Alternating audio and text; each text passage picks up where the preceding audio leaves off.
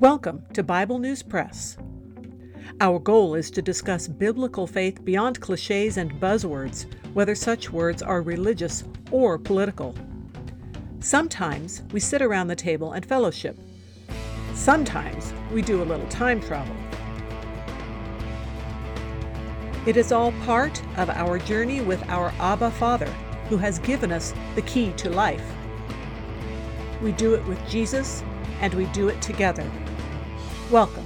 Hello, I'm Laura. I will be reading 1 Samuel chapter 7 from the World English Bible. The men of Kiriath Jearim came and took Yahweh's ark and brought it into Abinadab's house on the hill, and consecrated Eleazar his son to keep Yahweh's ark. From the day that the ark stayed in Kiriath Jearim, the time was long, for it was twenty years, and all the house of Israel lamented after Yahweh. Samuel spoke to all the house of Israel, saying, If you are returning to Yahweh with all your heart, then put away the foreign gods and the Ashtaroth from among you, and direct your hearts to Yahweh, and serve him only, and he will deliver you out of the hand of the Philistines. Then the children of Israel removed the Baals and the Ashtaroth, and served Yahweh only. Samuel said, Gather all Israel to Mizpah, and I will pray to Yahweh for you. They gathered together to Mizpah, and drew water, and poured it out before Yahweh, and fasted on that day, and said there, We have sinned against Yahweh. Samuel judged the children of Israel in Mizpah. When the Philistines heard that the children of Israel were gathered together at Mizpah, the lords of the Philistines went up against Israel. When the children of Israel heard it, they were afraid of the Philistines. The children of Israel said to Samuel, Don't stop crying to Yahweh our God for us, that he will save us out of the hand of the Philistines. Samuel took a suckling lamb and offered it for a whole burnt offering to Yahweh. Samuel cried to Yahweh for Israel, and Yahweh answered him.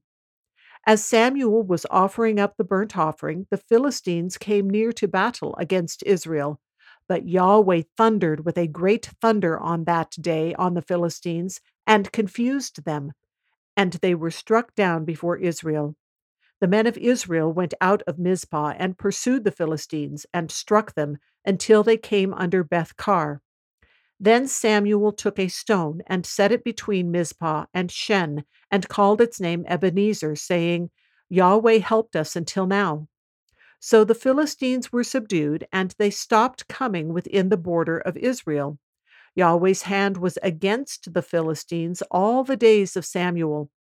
The cities which the Philistines had taken from Israel were restored to Israel, from Ekron even to Gath and Israel recovered its border out of the hand of the Philistines.